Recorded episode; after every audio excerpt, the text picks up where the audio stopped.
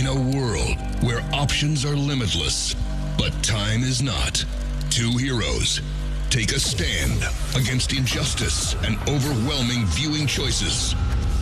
Starring Jane Ellen I don't see how the human race survived the medieval period. and Adam Cravens. A lot of them didn't. This is Binge or Cringe. A podcast that lets you know what's worth watching and what's not. From the Henson Oakley Podcast Center at Rock 93.7. Hello and welcome to Binge or Cringe. I'm Jane Ellen. How many syllables did you put in binge? I was trying to southern it up. Okay, fair enough. Fair enough. I. I was going to say I. I don't know that that's the traditional phonetic No. pronunciation. Tis not. Okay, all right. You know, I sacrifice a lot of my productive time in order to watch television for you, the people, and you, Adam. Which technically means that you're being productive. I guess. Technically, It really harshes my mellow when my husband comes home and puts on wrestling because I have other things I need to watch. to be fair, that could be the title of Jim's autobiography. and then I put on wrestling. like much like the what did we say we could put on my tombstone? Adam watched a lot of movies that other people didn't like. I'm just saying, like, you want something that sums up a lot of what Jim and I do. And then he watched wrestling. Adam watched movies that a lot of people never saw. The end. That's the glory. As I've been going through my physical media, and I'm thinking, oh, I'll bet Adam has this. I'll bet Adam has this. He probably has this too. Um, the the physical media that I don't really use anymore. I I love that we can stream stuff, classic stuff, and new stuff because maybe it's a hoarder gene, but as soon as there was something I really liked, of course, we'll talk about Star Trek. Star Trek. I really liked Star Trek. I ha- I wanted to possess them, so I could watch them on demand. And so I recorded them horribly. And now that I know everything's in the air, I don't feel the need to have to physically possess it any longer. I don't feel the need to possess as much of it. Yes. But there there are still like every like as the the generations have like went like when it was VHS like and, and you uh, I really feel like it was cheaper. Like especially when you would get the stuff like used or my VHS collection was huge. Whenever I started getting stuff on DVD, still a big collection, but it it shrunk. Then you got to Blu-ray and it shrunk a little bit more. Like my 4K collection, and I understand concise when you're talking about me, is not like every man's concise. Mm-hmm. But like honestly, I have streamlined my collection. Like it, really at this point, it's only movies that I know that I, I, I am going to watch continually. Like mm-hmm. there there are a series of films. Like and it's less so at this point because 4K is not cheap at all. I've got a couple of television series. Uh, one of them's Westworld and one of them's Game of Thrones. But the thing about it is like there's no point in buying Frasier on 4K because they were not thinking about that No. in you know 1994 or 1993. So like there's less of a necessity than say like whenever it came out on DVD to purchase it. Um even like to the point that like I don't even know if I need to get Star Trek in, in 4K because 1966 they really weren't thinking about 4K and I don't even know what a 4K release of Star Trek the Next Generation would look like much less Deep Space Nine. Maybe Enterprise would have a worthwhile It's been long time. Um, and at this point it actually has. What I find interesting and what my offspring use TV for, the streaming, and we stream Netflix and Hulu and Amazon Prime, and then we're using YouTube more for longer things other than just watching people fall, though we do love that, uh, is to watch the shows from which the memes they see on the interwebs originated. So of late in the house, it's a lot of The Office because they've seen so many memes and they want to understand where it came from. Which is interesting. How You're looking at a a pop culture moment. Well, like the, you're you're basically looking at the history of, I, I guess the, the the the lexicon that they're Yes. viewing that through. Yes, because they only know some of these things as memes. There are a lot of office memes. Yeah, And they, and they don't know why they should say that's what she said. But they know it's a thing and they know it's a meme. well, or like whenever somebody says, um, "Well, that jumped the shark." Yes. Like funny enough, somebody actually said what the what was the uh, they said to me the moment that Happy Days jumped the shark was when um, Fonzie became a teacher, and I go, Are you serious? and I go.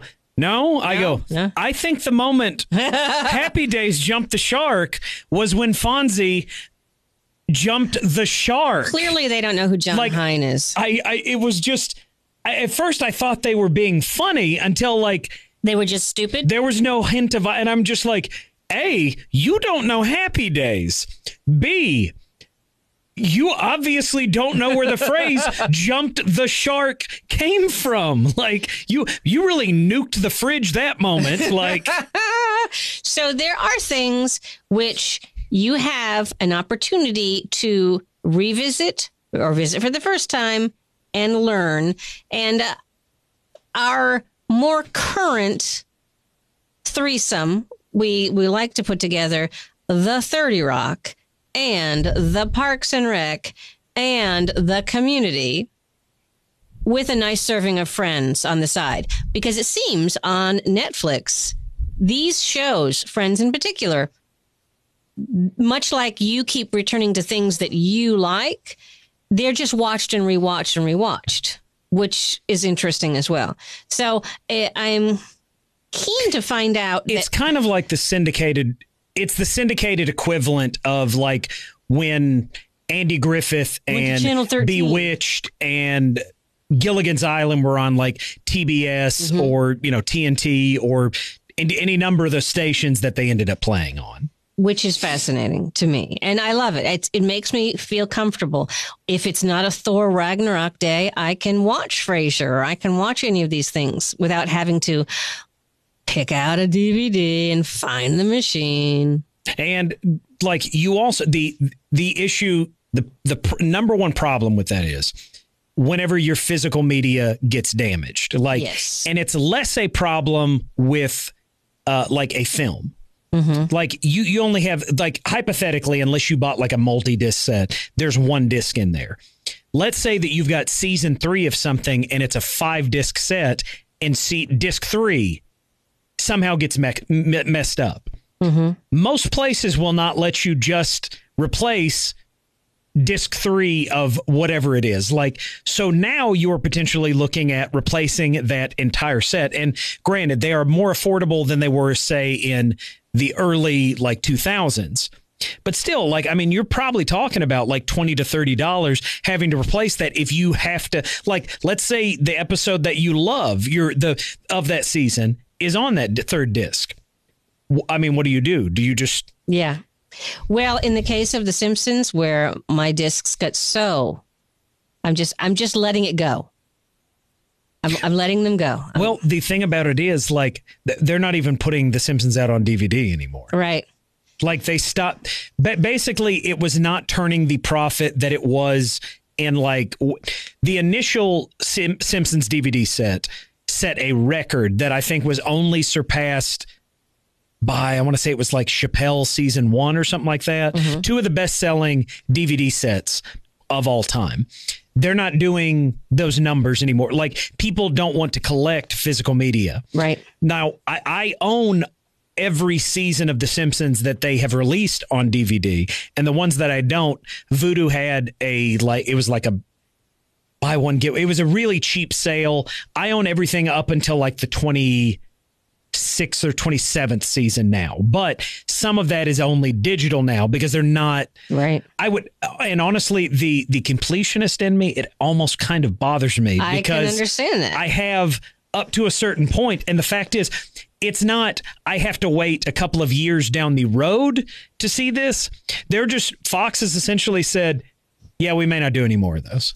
Well, I'm glad that you have mentioned Fox because uh, there's a show, if you are not familiar with, and the other day I mentioned this to a grown up person and they asked me, What is that? And you know, it's hard for me to not roll my eyes or have my head spin off my shoulders. They did not know what Bob's Burgers was. And there's nine beautiful seasons of Bob's Burgers to be watched all at once on Hulu. Yes, nine seasons. How? Nine. How how do I know that it's not even that isn't it that that baffles Nine me seasons and Bob's Burgers and I, I love The Simpsons and I also love Family Guy but having been on so long both of them you know that there are like really good seasons and sometimes it's hit or miss and even a bad episode of it can be better than most other things.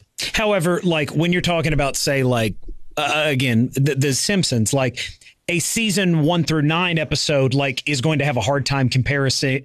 Any any season that follows that mm-hmm. is going to have a hard time comparing to those seasons. I have great love for all of the Phil Hartman bits. Just you may remember me from, and I'm Lionel Hutz. I just, I mean, on really just Phil Hartman. Period. Right. And but Bob's Burgers, if you are not familiar with it, has just gotten funnier and funnier. I mean, it is it's rolling in the prime right now, and they're they're in a, a current season.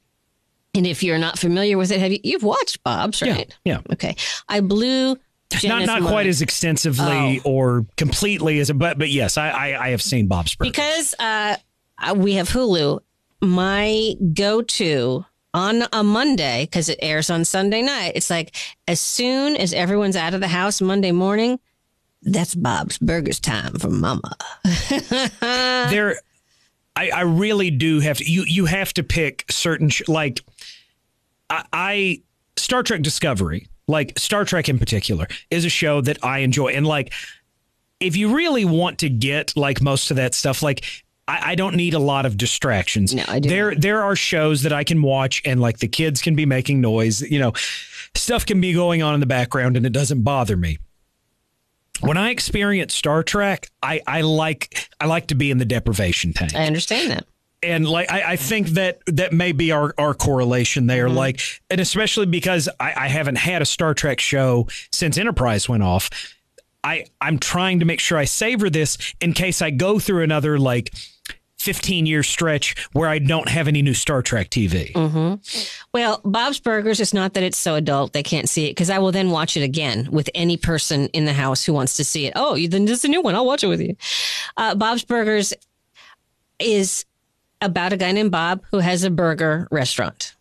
That's Makes, that's yeah. really it's not a clever title. Like it's, it's pretty Bob's Bob's Burgers, and it's it's just funny because Bob and his wife Linda are it, much like you and I are. They're just pretty much normal people. And I swear, Louise is both of my children put together. At times, at times they morph. Once in a while, I'm living with Tina. Once in a while, it's Gene. But there is a reality to it. Which is funny considering it's animated. Exactly. And it's just funny. That's that's really all it comes down to. It's just funny. And then I blew Jenna's mind because she's been sick for so long. And I said, Hey, do you want to see who voices Bob's Burgers? And I told her Linda was voiced by a man, but I guess she didn't remember that. And then she finds out Tina is also a man. And she's like, What? Fox like and again that most of what they get their attention for is family guy and the simpsons mm-hmm. to be fair both of them are very long running and have made that that studio a a lot of money mm-hmm. But like if you will know look at what they did for primetime animation in general i mean honestly since the heyday of the flintstones you had king of the hill in addition to that mm-hmm. futurama um like there there was just this wealth of comedy, like generally on Sundays, Mm-hmm. like when they would build like around that. But like, uh, or no, A- ABC had the critic. No, Fox had the critic Yeah. for after ABC, didn't they? I'm just, I, the critic, man, that was funny. man, and it just does another another thing that was just fireflied from existence way too early. But uh, I realize that there are some, let's call them adults, who don't watch cartoons, whatever. Bob's Burgers is funny and well acted and a joy for me. And of late, it has been my go to to just rewatch and re listen because I like. I like to hear it. I don't know why. You and I both do that. We'll want to just rehear the same thing.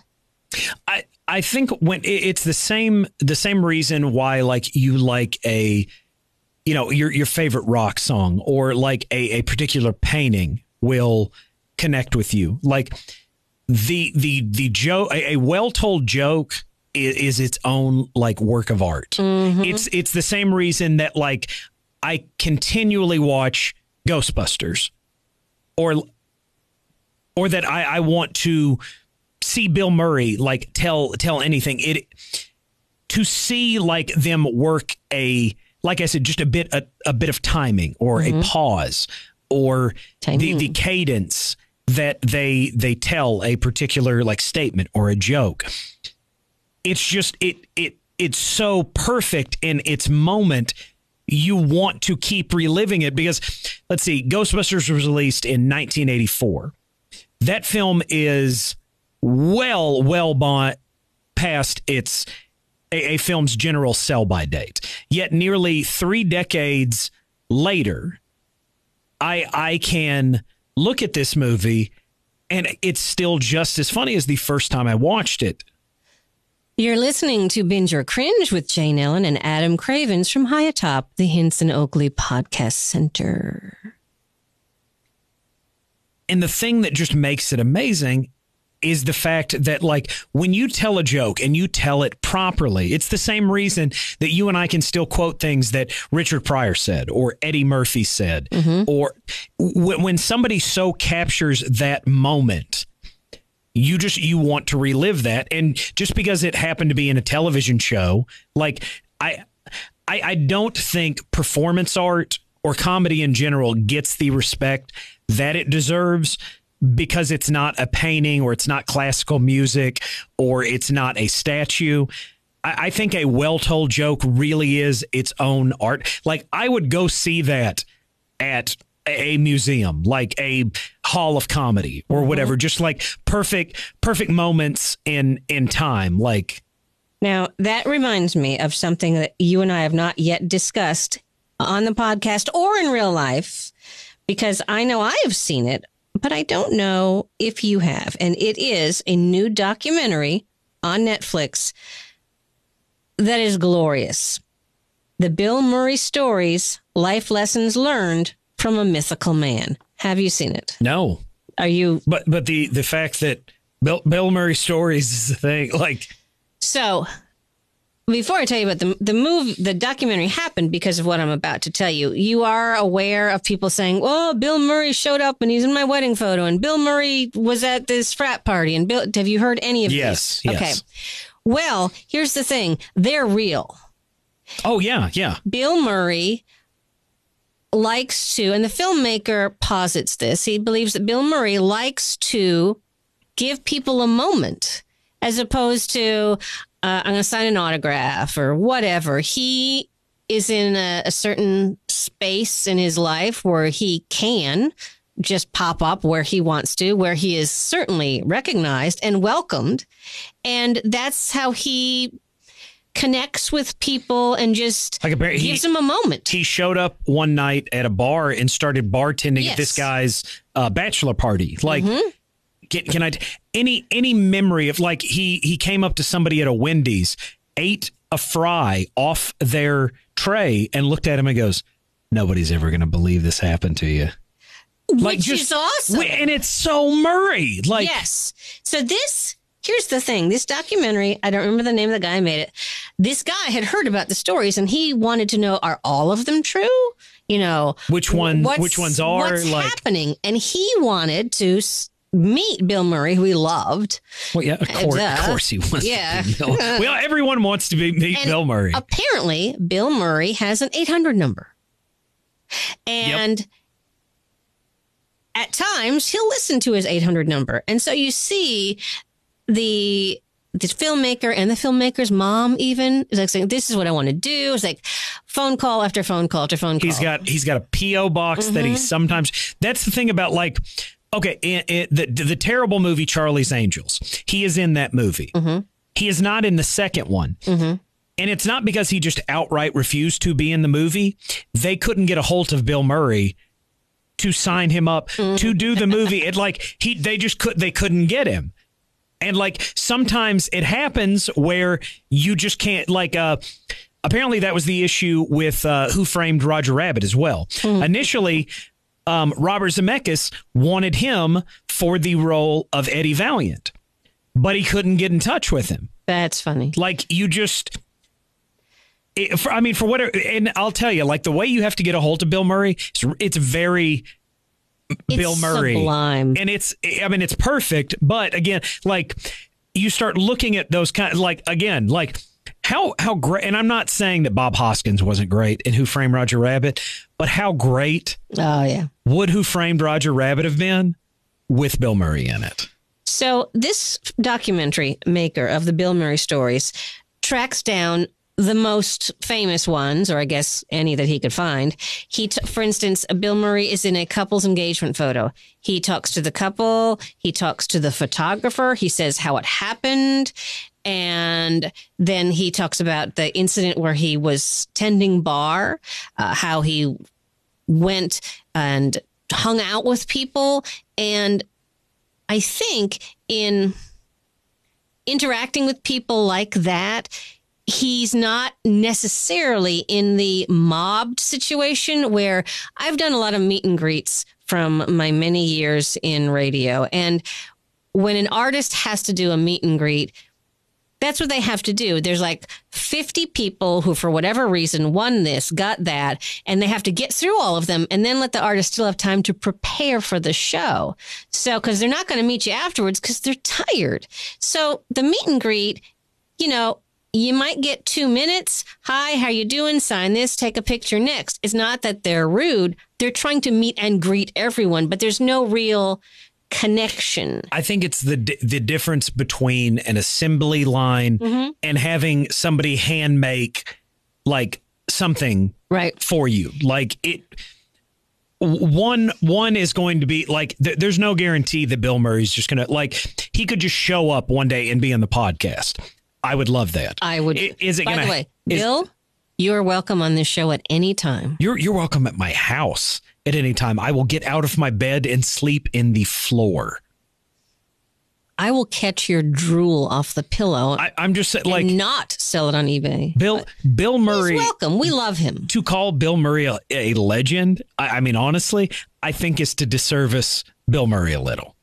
Like I, I have, I have long been a fan of Bill Murray, and just about anybody that has ever met me knows of the mm-hmm. hero worship that happens when I start talking about Bill Murray. Yeah. So th- this is why I'm surprised you haven't seen it. The documentary is so well done, and to hear the people retell their stories is lovely because they get to, and that may be part of Bill Murray's intent, they get to relive that moment over and over and, and they're all new, all unique. They're all very remarkably you. I mean, they're almost their own little short stories. For instance, I got to retell a story just the other day in which you were involved, where I have kind of a an issue sometimes with food, and here we are at a restaurant in Nashville where I give you a two second warning that I cannot stop from vomiting, and so Adam and Chris very kindly just start putting menus around me, which is hilarious, and yet. you know, and that's our story to tell because that doesn't happen to everybody. No, No. And so Bill Murray has given better stories than vomiting behind menus. But hey, if I was vomiting behind a menu and, and Bill Murray said, "Hey, okay?" I'd be, I'd tell that story too. I'd find a way to stop uh, vomiting. Yeah, I sure would. So the the bittersweet part about the documentary is he did, you know, meet Bill Murray and shake his hand in a situation type thing, but he realized that he was pushing too hard for it. And he said, the Bill Murray stories that happen, they're just going to happen. And he said, I've been trying to plan my own Bill Murray story. And it's not going to work out for me that way. And he said, and I don't want it to work out that way. It has to be organic. Yes.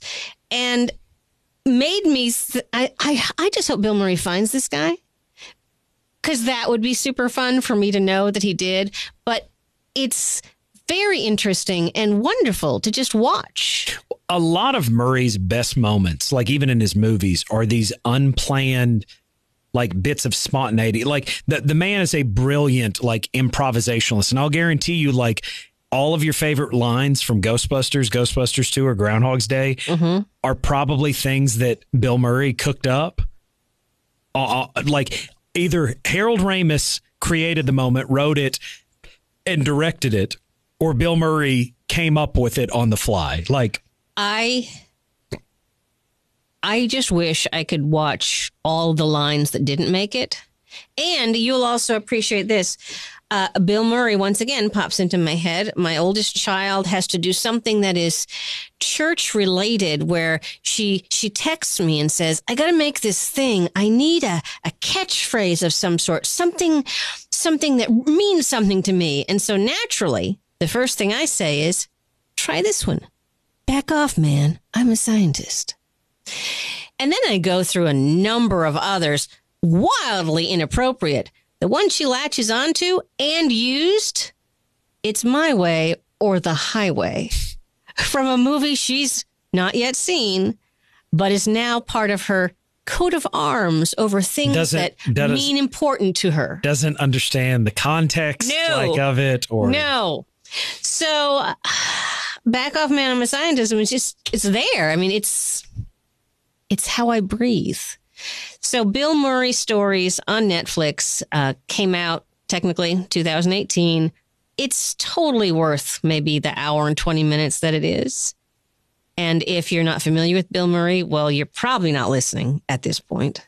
or or if if you somehow still are like IMDb him Yeah. and just go through all of it. Yes. Like the films themselves are not always exceptional, but Bill Murray always is. He's one of those people. Steve Martin is another. I have a small list. I just have to see them, and I guess I, it's it's um It's kin- dopamine. It's, kinetic. All Like, of a sudden, I see there's a- something, and then the happies, There's an elec- electricity Mm-hmm. like to it. which I assume is what people uh, react to when they see me. That's how I've been going through my life. So don't rain on my parade. I just assume everyone wants to see me. anyway, uh, the Bill Murray story is certainly worth your time, and that's why we love the streaming. Next up, narcissism and how it affects those around you. Yes, when we make our own documentaries about ourselves. Narcissism and Adam. Coping with being perfect. I'd watch that. That'd be my tombstone. I'd watch that. that is my sad. legacy. Yes. Anyway, so thank you so much for listening. And uh, we're going to get to some more TV for you because we owe it to you, man. And who, who else is going to? Exactly. Nobody but us because we care enough to watch more TV than anyone else we know. That's that's all I got to say. So thank you for listening to Binge or Cringe. I'm Jane Ellen. And I'm Adam Cravens. Binge or Cringe, starring Jane Ellen and Adam Cravens, is a Henson Oakley Podcast Center production. Listen to new or past podcasts anytime at rock937online.com.